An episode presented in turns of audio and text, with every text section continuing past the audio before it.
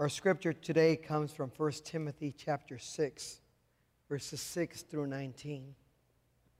Of course, there is great gain in godliness combined with contentment. For we brought nothing into the world, and so that we can take nothing out of it.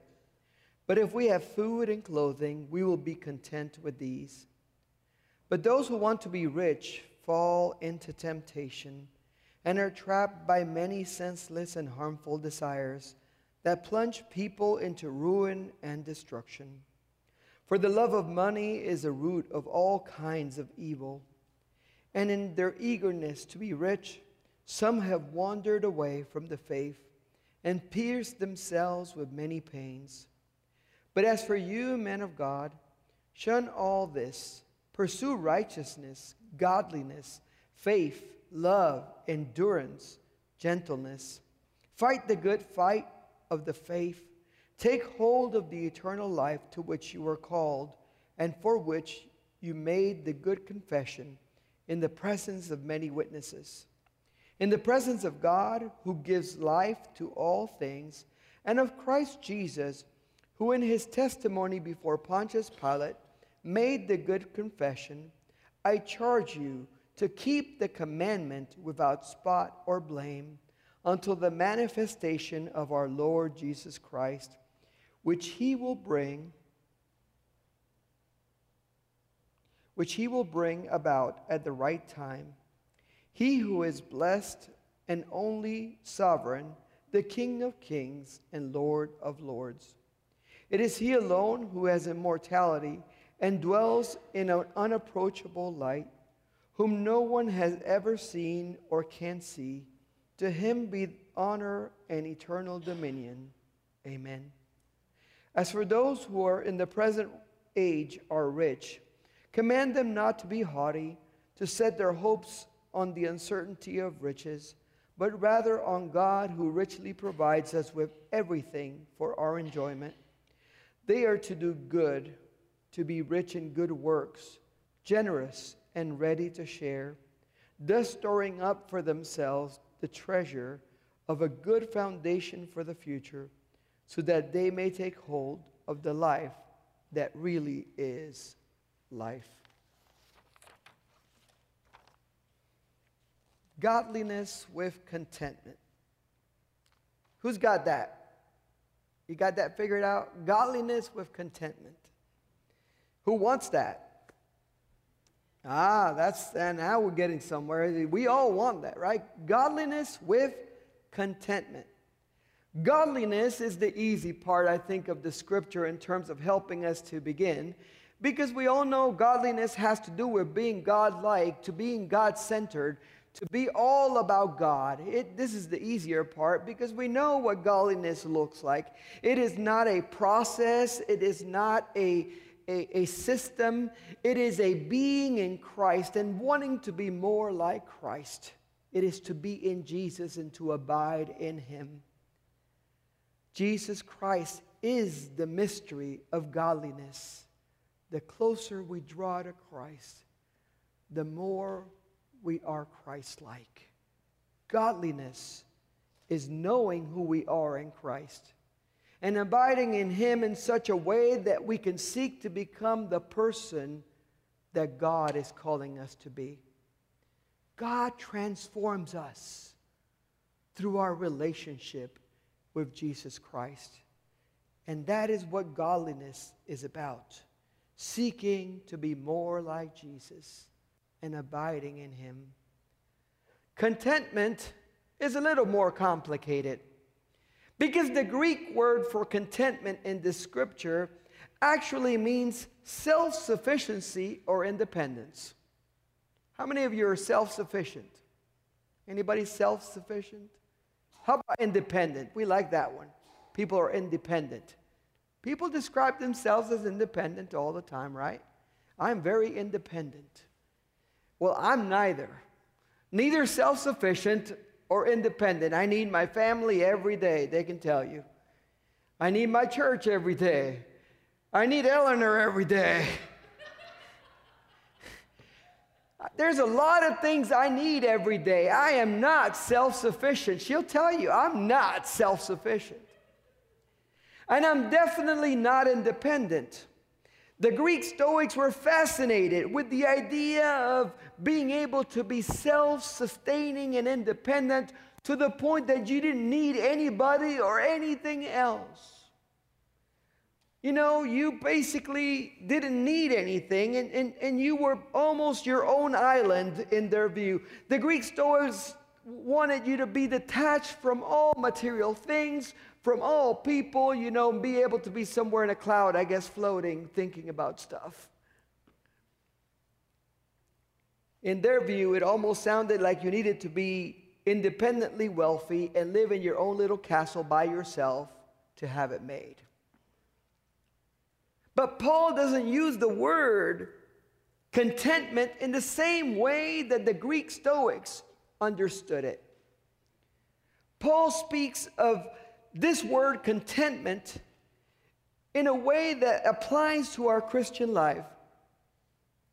He knew that as Christians, you and I are going to seek opportunities to better ourselves, to get better jobs, to seek degrees, to accomplish things that we set ourselves out to do. He understood that it was okay for us to seek these opportunities, and the Bible certainly says that those who work are worthy of their hire.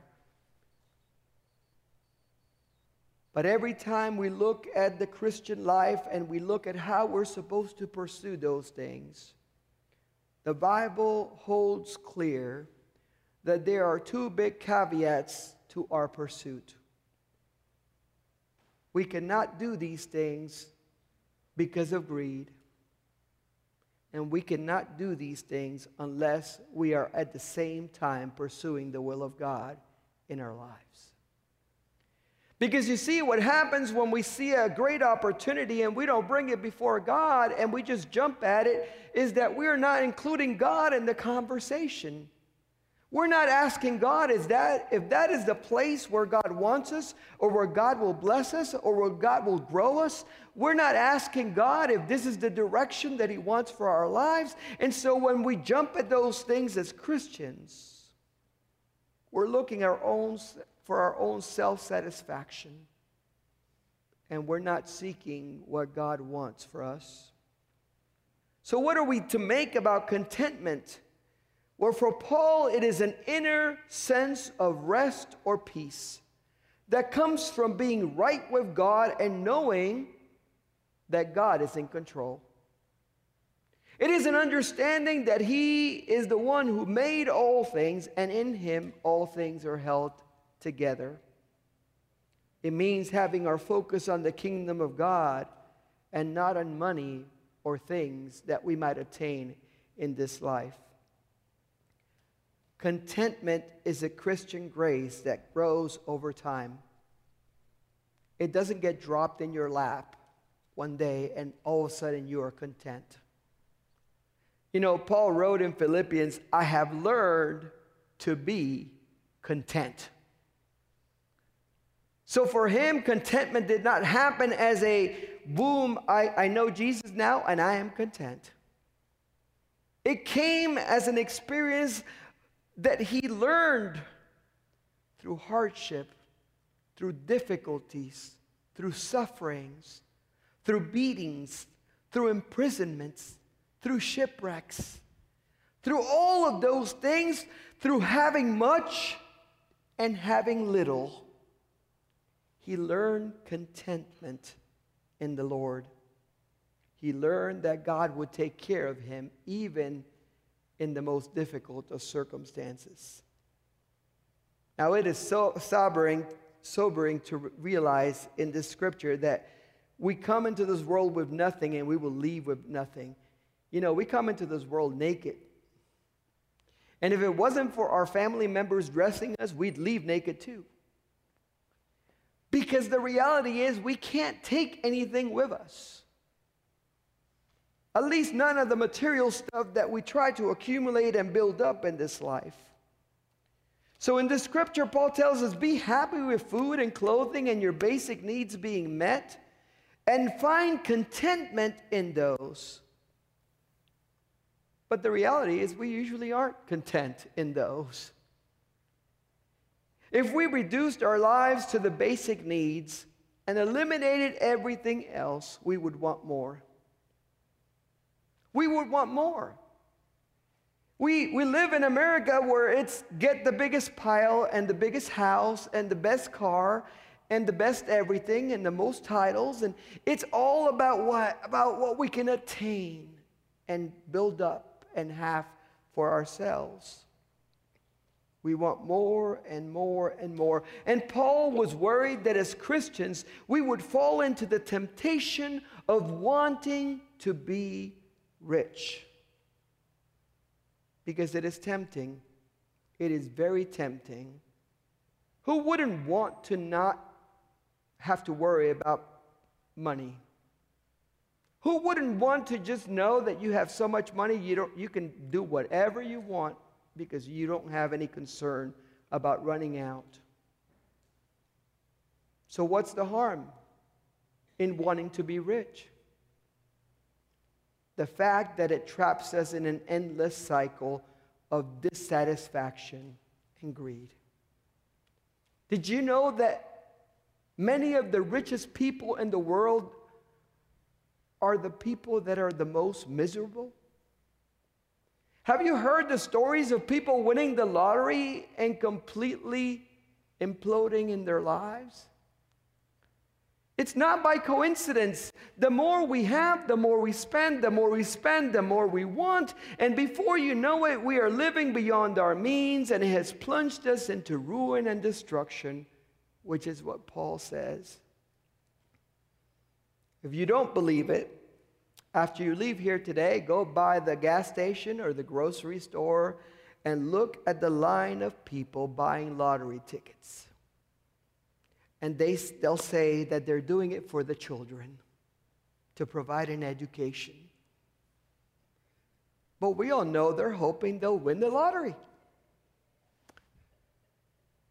Or look at how many people live their lives so far beyond their means that they're up to their ears in debt and they're having to work two and three jobs just to keep afloat every single month.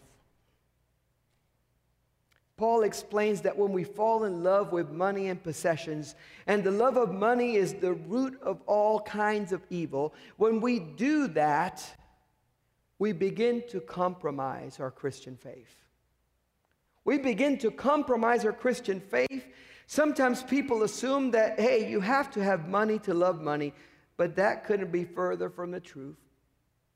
You can have very little money and hoard it and not trust God with it and not give anything to the kingdom of God because you're afraid of running out and live out of men- a mentality of scarcity where it's always, I never have enough, I never have enough.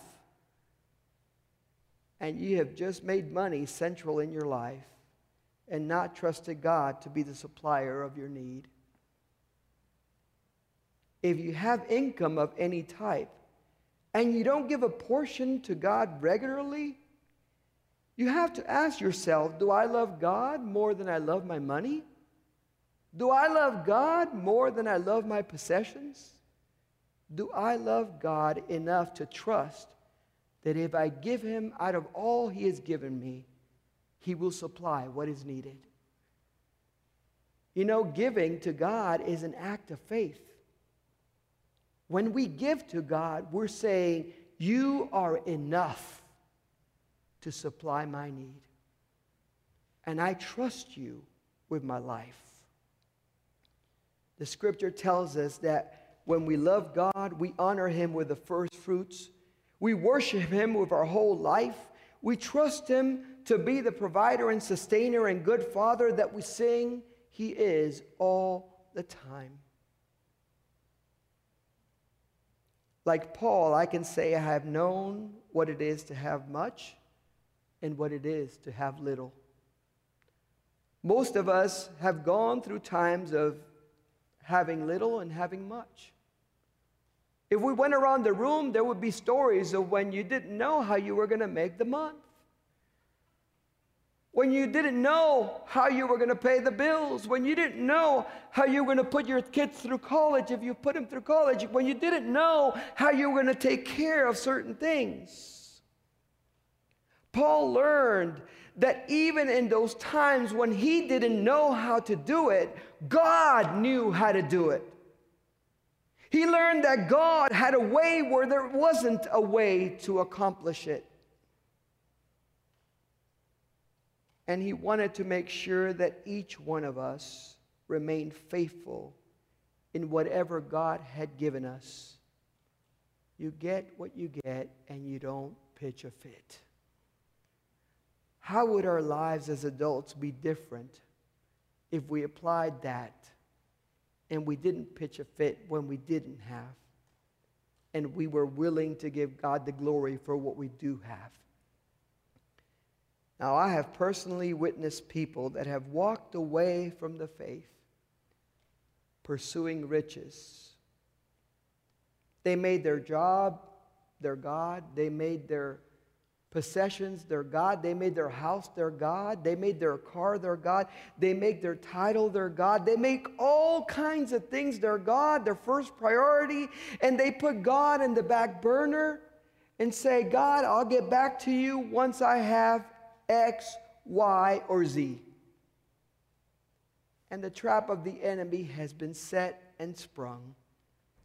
Because you know what happens when you get X, Y, or Z? The enemy tells you you really need A, B, and C as well.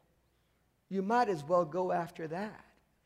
And so we tell God, God, you can go in the back burner. And before you know it, God's not even on the stove. We've put him in the cupboard. He's not even in the stove anymore. We've just pushed him out because we're too busy pursuing that which we think is going to make us happy. How many times have we said that if I just have this, I'm going to be happy? And the scripture teaches us that if we have Christ, we already have joy, which is better than happiness. If you seek riches at all cost, you will compromise your faith. You will compromise your walk in Christ. You will even compromise your values and your integrity because you will do anything to obtain that which you're seeking. You see, greed corrupts the soul and it changes our priorities. And when we seek riches as our main goal in life, the reality is that pride has gotten a hold of us because pride is the one that says, you really deserve the 84 inch TV. Why are you settling for the 55? Pride is the one that says, no, no, no, you need a six bedroom house, even though you really need a four bedroom house. Pride is the one that always tells you to go for more because you, quote unquote, deserve more instead of being satisfied with what God has given you.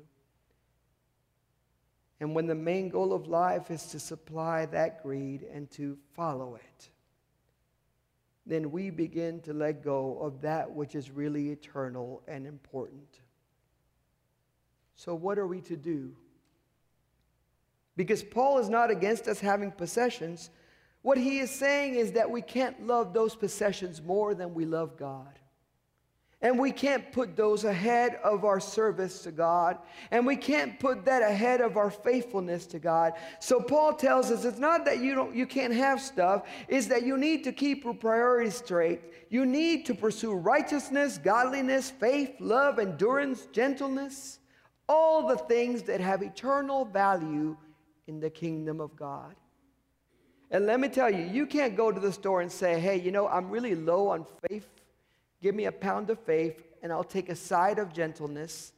And, uh, you know, while we're at it, just throw in some humbleness there for me, because I've been a little prideful this month.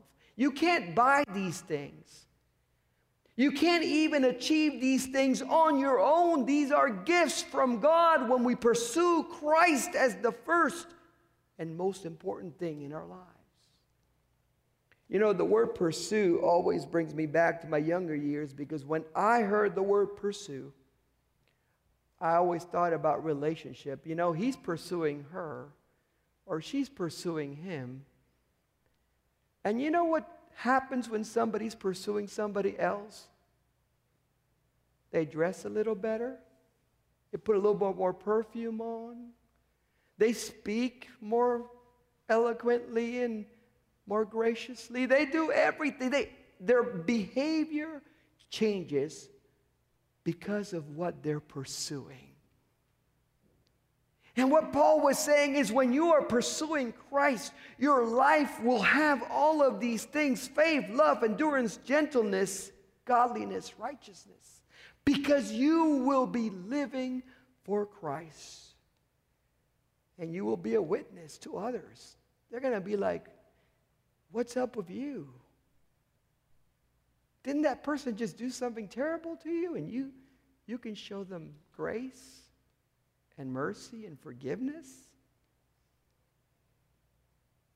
You know, all these things that he mentions are just a gift that really comes from God the Father in Jesus Christ. And Paul wants you and I to be seeking these things in our lives by pursuing Jesus. He wants us to pursue this more than we pursue earthly things like new cars, new jobs, new opportunities, new degrees, new achievements, and new milestones. He wants us to really seek God with the fullness of our lives. Pursue is such a strong word that Paul takes it a step further and he says, You know what? Fight the good fight of the faith. And if you've ever seen people fighting over a girl, not to the punches, but really pursuing the same girl, you know what he's talking about. He says, really go after it, really give it your best, really go all out, really continue to fight the good fight of faith because your life is this important in Christ. Pursue Christ like you did your spouse or like you have other things in your life, knowing that He is the best thing you can have. In Paul's exhortation to Timothy, he invites him to this good fight of faith, to take hold of the eternal life to which he has been called, and to make a confession in the presence of many witnesses that he believes and pursues Christ with his total life. That's a challenge that he is ushering not just for Timothy, but for you and I today. He is inviting us to pursue Christ to the point that we're willing to lay down our lives to serve him. My kids don't like to hear this, but I often tell them, I'm ready to go if God calls me today. My wife doesn't like it either. She says I'm not allowed to go and leave her with three children.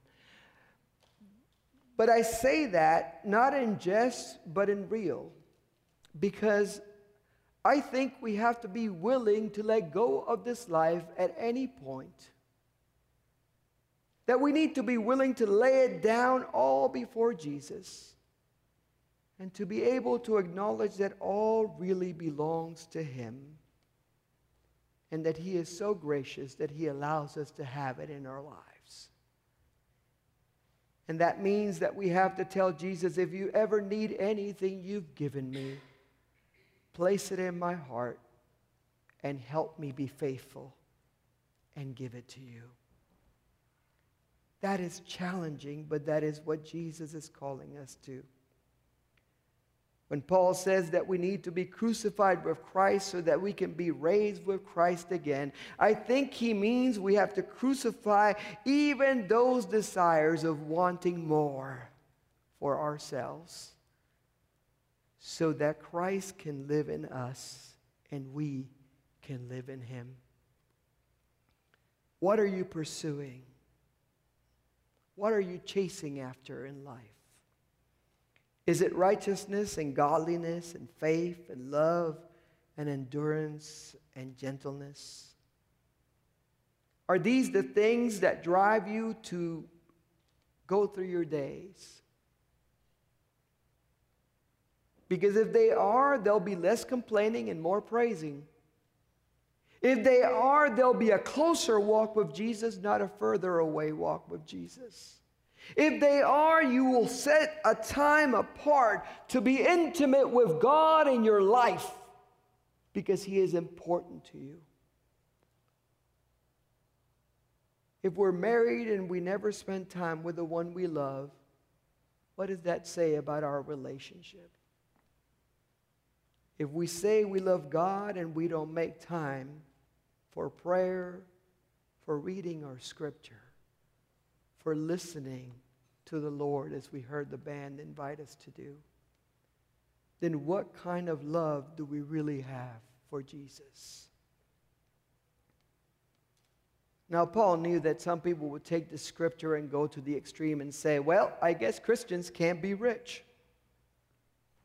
He gives us a few verses at the end to explain that it's not about not being rich or being rich. It's about what you do with what God has given you and your attitude towards those things. Do you praise the one who has blessed you or do you praise the blessing? Do you serve the one who has provided for your needs? Or do you praise yourself for being such a great provider for your home? Do you praise God in all things, not in some things, in all things, because your life is completely wrapped up in Jesus Christ as your Lord and Savior? Is He your King? Is He your Lord? And is He in charge of your life? If He is not, it's time to pursue righteousness and love and faith and gentleness.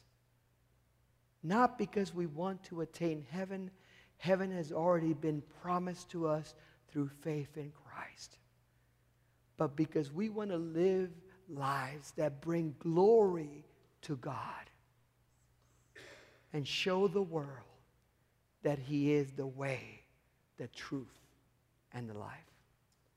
He says, if you are rich, more power to you. Be a blessing to others. Be generous. Continue to use that to build the kingdom of God.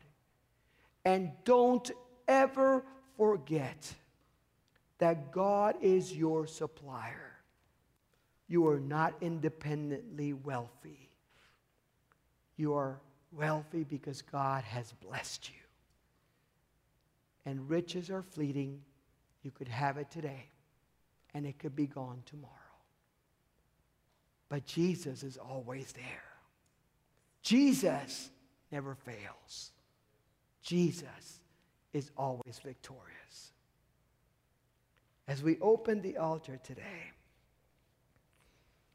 I want you to lay down those things that you're pursuing that have taken the place of God. Anything in your life that has steered you away from that closeness or that relationship. It could be something very good like family or career. And it could be something as obvious as just greed of wanting more for yourself.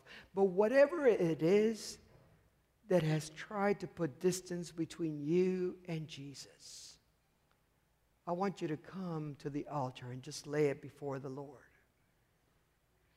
And let Him be number one. And say, Lord, if you want these things from me, may it be your will, not my own. And trust Him to supply your need. God will not leave us orphans. He will not disappoint. Let us pray. Lord, I thank you. I thank you because you challenge us to pursue you, to seek you in our lives in more ways than we can count, to make you the first, second, and third in our lives. We ask you, O Lord, on this day that we will pursue you with everything that we are, with everything that we have, with everything that we will become that we might see your glory in our lives and that others might come to Jesus through our testimony. We ask these things in the name of Jesus Christ. Is open as we worship.